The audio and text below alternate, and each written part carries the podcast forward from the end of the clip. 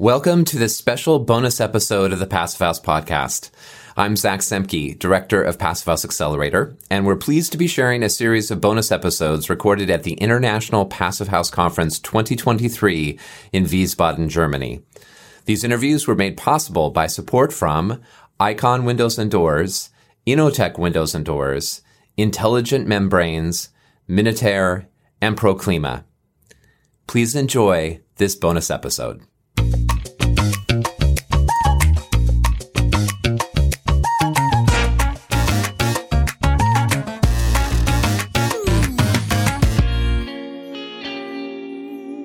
My name is Ganbaa. You are the president of the Mongolian Passive House Institute. We formed uh, our Passive House Institute in 2022.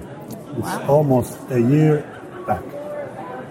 So since uh, then, we are actively uh, doing some workshops and uh, training on Passive House so that we can spread the idea more efficiently than individual works that we've done more than six, seven years now. Uh-huh. We do a passive houses uh, in Mongolia since 2015. Mm-hmm. But now we are organizing to a passive house institute. So I'm now the first president of That's amazing. Passive House Institute.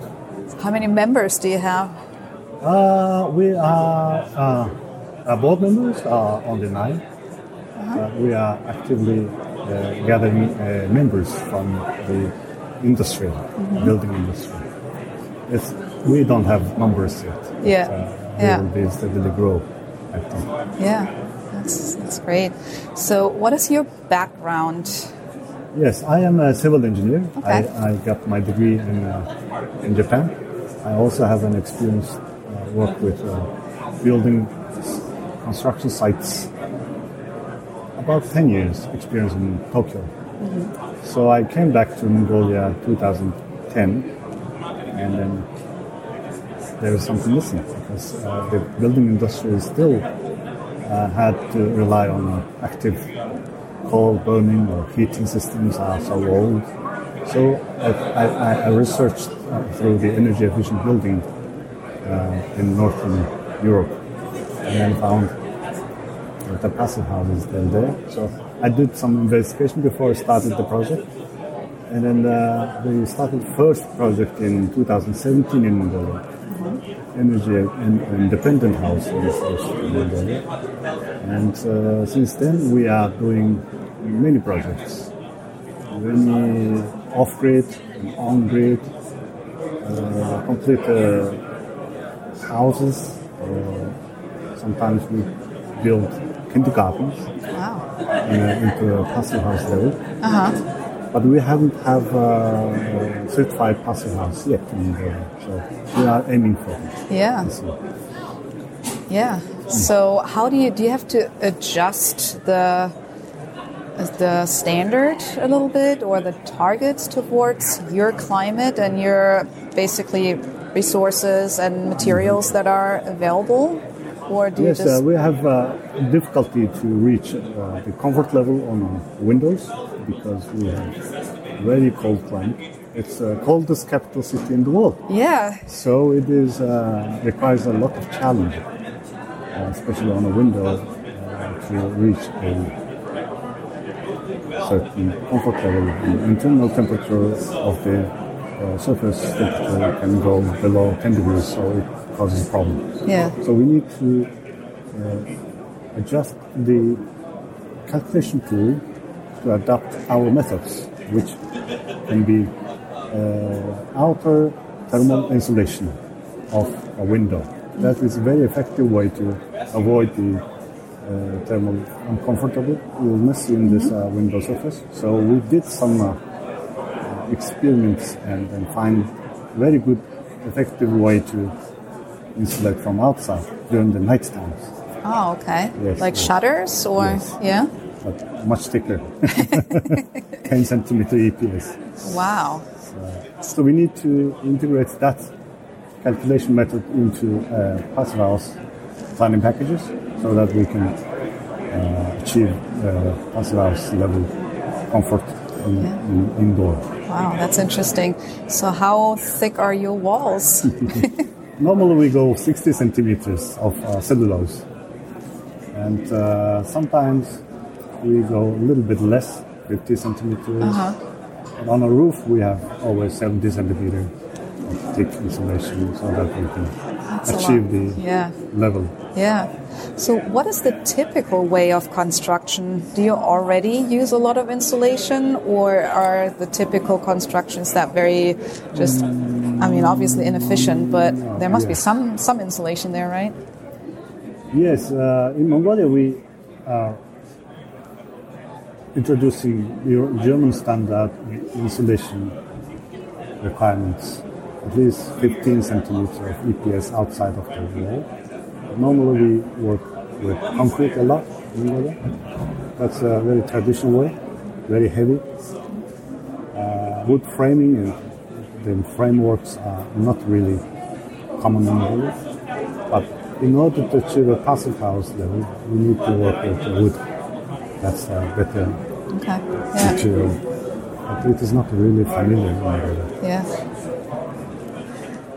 It's amazing. So you um, actually presented here yesterday. I heard it had something to do with goldfish. Yes. yeah, it's uh, animal rights. People are against some of them, but uh, we thought it is very uh, effective way to demonstrate how do we survive without burning fossil fuel.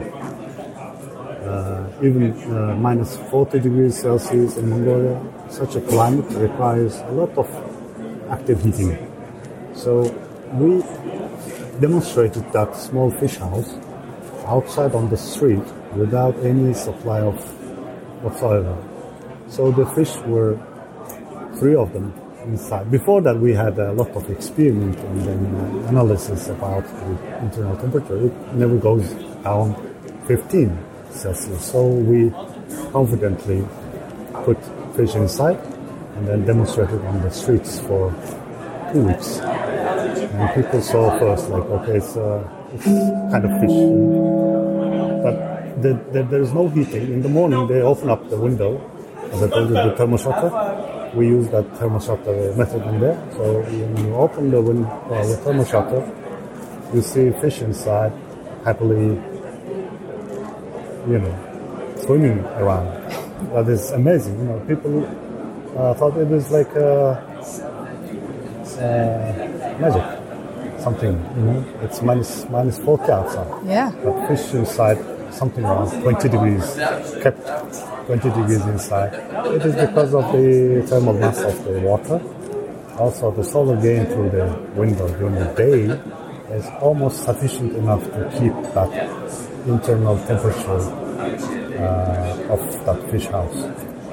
So it was kind of uh, demonstration that we tell the people that okay, you don't have to burn coal at all.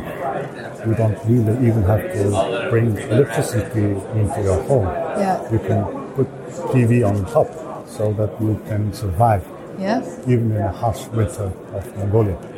That was our activity. So we do that regularly Yeah. to demonstrate people, uh, raise awareness of how do we save energy, how do we uh, uh, avoid the air pollution and then environmental disaster, you know, the coal burning is very, very, very healthy, unhealthy uh, thing to do. Yeah, I mean that's that's another reason why you're so um, so passionate about passive house, correct? Because there there's a lot of pollution, especially in the big Mm-hmm. Yes, cities. yes, yes. The, the main reason we started passive house is that there, there are two main, main reasons. One is the energy independence of the country. Second of all is the air pollution. And we have two, 3.5 million population, but half of it's living in the, in the city. So the, in the city, half of the population burns a coal every day. So it never never going to get better unless you put some building uh, techniques inside. Otherwise, it is going to keep going like that forever. So passive house is a very effective way to demonstrate how do we less burn coal how do we indep- independently heat our homes with electricity from the sun. And that uh, is underway. We are going well, very well. That's great. That's so great to hear. Thank you. Thank you so much for Thank you. sharing all this with us. Thank you very And, much. Um, yeah, keep, keep taking care of your goldfish. Thank you.